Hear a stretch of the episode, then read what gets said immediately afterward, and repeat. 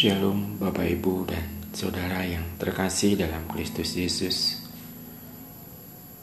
Pada malam yang indah ini Sebelum kita membalikan tubuh Sebelum kita beristirahat Menjalani kehidupan yang penuh dengan tantangan dan pergumulan pada hari ini Biarlah firman Tuhan boleh menjadi kekuatan belum menjadi pengharapan kepada kita.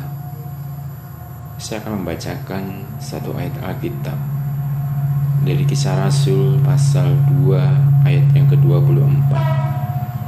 Tetapi Allah membangkitkan dia dengan melepaskan dia dari sengsara maut karena tidak mungkin ia tetap berada dalam